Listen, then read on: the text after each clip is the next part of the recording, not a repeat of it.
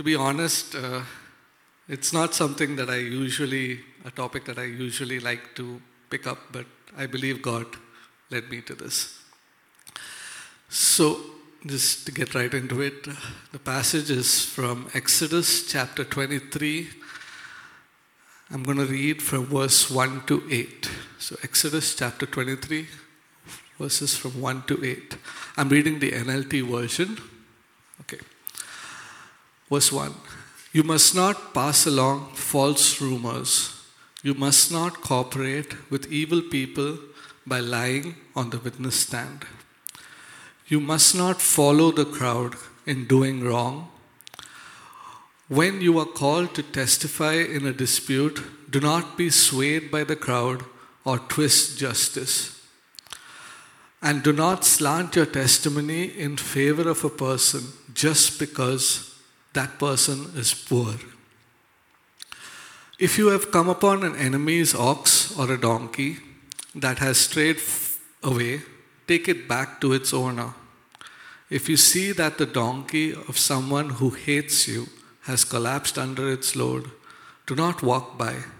Instead, stop and help.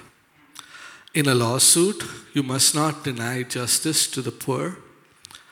Be sure never to charge anyone falsely with evil. Never sentence an innocent or blameless person to death, for I never declare a guilty person to be innocent. Finally, verse 8 Take no bribes, for a bribe makes you ignore something that you clearly see. A bribe makes even a righteous person twist the truth. Okay, so this passage, um, just to quickly summarize and go through some of the things that this passage talks about, I'll break it down to three portions. So, verse 1 to 3 talks about honesty honesty in a judicial setting and in a non judicial setting. Um, it, some of the key things in this, like verse 1 talks about false rumors, some versions say false reports, or being about being a false or lying witness. Verse 2 talks about following uh, the crowd, you know, when you have a testimony that's not what the crowd believes, and you to stand up and say what you have to say, not being swayed by the crowd. There's certain versions that also say that it's something maybe you might be familiar here in Kerala, how politicians can twist the crowd into what they want, right? So some versions also talk about that aspect, twisting the crowd to what, you know, what may not be true. Verse 3 talks about um, favoring a person or slanting a testimony. You know, it says very clearly, even if a person is poor, don't slant or don't slant your testimony in favor of that person. So, verse 4 to 5 is the second section of this, and um, it's a switch from this topic of honesty. Now we move to something called taking responsibility to protect others' property, and that too, to the extent it's your enemy's property. So, verse 4 returning the lost, returning the lost donkey in this case, um, helping and supporting. The, the verse said, um, the donkey of someone you hate has collapsed under its load. Do not walk by. Instead, stop and help. Finally, the last portion is verse 6 to 8, and it's back to talking about justice. Do not deny justice to the poor, never sentence an innocent, blameless person, and take no bribes. Now, the first part of this that I wanted to share, and there's one more thing I want to focus on.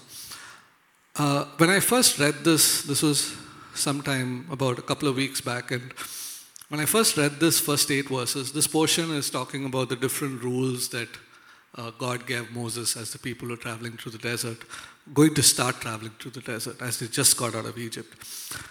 And the, especially verse 1 to 3 and then 6 to 8 really just hit me because there's an uncanny resemblance in those verses and how it connects to, you know, Jesus' death. To give you some, give you like, say, about five examples of how I connected this. The first verse talks about false witnesses, and that happened when Jesus died. The chief priests tried to bring false witnesses. It's in Matthew 26, 59 to 61. They tried to bring false witnesses to falsely, you know, accuse and condemn Jesus. Following the crowd, Peter's denial three times. He, he couldn't stand up there. Twisting the crowd, um, the chief priest was stirring up the crowd to crucify Jesus. They, they used this mob psychology to ensure that Jesus was crucified and Barnabas was freed. Sentencing, sentencing the innocent.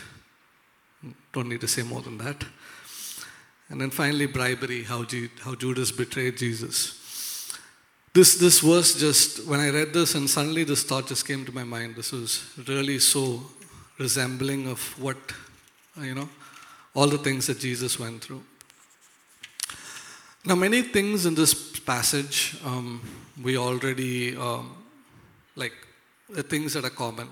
Bribery, everybody knows we're not supposed to take a bribe. Or, um, you know, uh, not blame an innocent person, you know, things like that. But uh, honestly, if I want to focus on one thing today morning, is the first verse, the first line that says, You must not pass on false rumors. So I, I, I don't know why the Lord led me to this, but I really feel this is what the Lord led me to. And I want to share some thoughts on this. So, the word rumor or gossip. So, the original version, I think, says false reports. It's the newer translations that say rumor. Gossip is a word that goes along with rumor. So, just to lay, do we know what's the exact meaning of the word gossip? So, I looked online and I find um, casual or unrestrained conversation or reports about other people, typically involving details that are not confirmed as true. That's the exact meaning of the word gossip. Or uh, one can say casual talk um, about other people's personal or private affairs. That's a simpler word. The word rumor. Anybody? Rumor. Rumor, the exact word or the meaning online says a currently circulating story or report of uncertain or doubtful truth. Now, um, I was reading up and looking things up online. I found this very interesting write up about the word gossip, and it says gossip is like a secret craving. We say we don't like it, but when it's within reach, we almost can't resist it. We get a sudden appetite to know what we don't know about somebody else. Why is it hard, so hard to stop? And the, there's a verse from the Bible here that's Proverbs 18:8 and says, the, goss, the words of gossip are like choice morsels, they go down to the man's inmost parts. You know, I believe it's in this culture that we live in today. Uh, um, the newspapers sell more if they have gossip, you know, and it's it's it's difficult. It's it's really sad. There's nobody here who hasn't experienced this. I believe.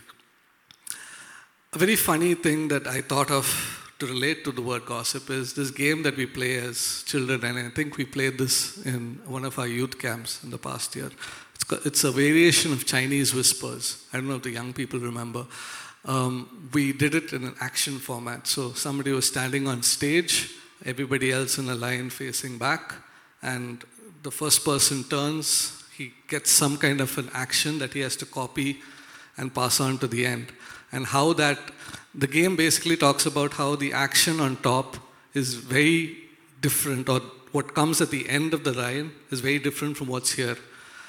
And I think that's a very good analogy of what a rumor or gossip is because what actually was there is not the truth. And what finally comes out, you can never say that was the truth. So, with this, I really want to get into something practical and really say this, okay? What do you do? Obviously, all of us here gossip, and us, all of us hear rumors. But what are some practical steps that I believe that I believe I follow and so the first thing is pray. Pray. Really just pray. Pray to God for wisdom to discern gossip because usually it's not in just there. You know, people are not going to say, I'm gossiping and just gossip. You have to really discern gossip in the words that people say and to watch our own words. Sometimes we want, we're excited about talking about things and maybe we uh, tend our conversations or something that we say might lead to gossip. So we really need to pray. We really need to ask God and ask for the Holy Spirit's discernment in this. The second thing is when we hear it. Um, honestly speaking, it's really simple. Just ignore. Don't pass it on. Just just stop. So there's this analogy that we had during COVID. If you can show the image. Yeah, this is a popular picture because of COVID. And it applies with gossips. I mean, that one match that chose to move away prevented it from spreading further. So it's, it's just that. But there is often the case that sometimes what we say, or this, the thing that we hear, the third, the third point I want to share in practical things is if it's serious, there's sometimes you need to do something as maybe teachers of Sunday school or somebody. You know, the gossip is really something of concern. So to really put it in perspective, I didn't know how better to do this, and I was actually looking for some young person. And today, I, sorry, Sean, this is not personal, but this is just as a hypothetical example, so I'm going to use Sean. So say I hear something about Sean, right? and it's serious. And I'm really convicted that this is something of concern. I know Sean's parents. Some, I, I know they're honorable people, they're people of God. I can take it up with them, take it up directly with them, that they can do something with Sean. Or if I don't know Sean's parents, I would rather take it up with somebody, pray and really pray about this because it could be the pastor, it could be some church elder, it could be somebody who leads the youth, the young people and talk to them. And but when we do that, we have to be very careful that that doesn't become another gossiping point. So this is really uh, something that I felt strongly that I wanted to share, and I really want to. The, the plea that God put in my heart about this was, it's so it's so negative and it's so difficult when there's gossip around and with anybody whether it's young or old. But the real the plea that i had god really put in my heart was this. It's important that we safeguard our children and young people our youth here instead of gossiping about it. And i want to end with a warning that's in proverbs 3.13 and that says he who guards his lips guards his life ഇന്ന് കേട്ട ഈ സന്ദേശം തീർച്ചയായിട്ടും നിങ്ങൾക്ക് അനുഗ്രഹമായിരുന്നു ഞങ്ങൾ വിശ്വസിക്കുന്നു. ഒരുപക്ഷെ നിങ്ങൾ ഇതുവരെയും ഈ ചാനൽ സബ്സ്ക്രൈബ് ചെയ്തിട്ടില്ല എങ്കിൽ ദയവായി ഇപ്പം തന്നെ ഒന്ന് സബ്സ്ക്രൈബ് ചെയ്യുക. ഈ സന്ദേശം മറ്റു ചിലർ കൂടി ഒന്ന് ഫോർവേഡ് ചെയ്ത് കൊടുക്കുക. നിങ്ങൾക്കിത് അനുഗ്രഹമായിരുന്നെങ്കിൽ തീർച്ചയായിട്ടും അത് മറ്റുള്ളവർക്കും ഒരു അനുഗ്രഹമായി തീരുവാൻ അത് കാരണമായി തീരും. God bless you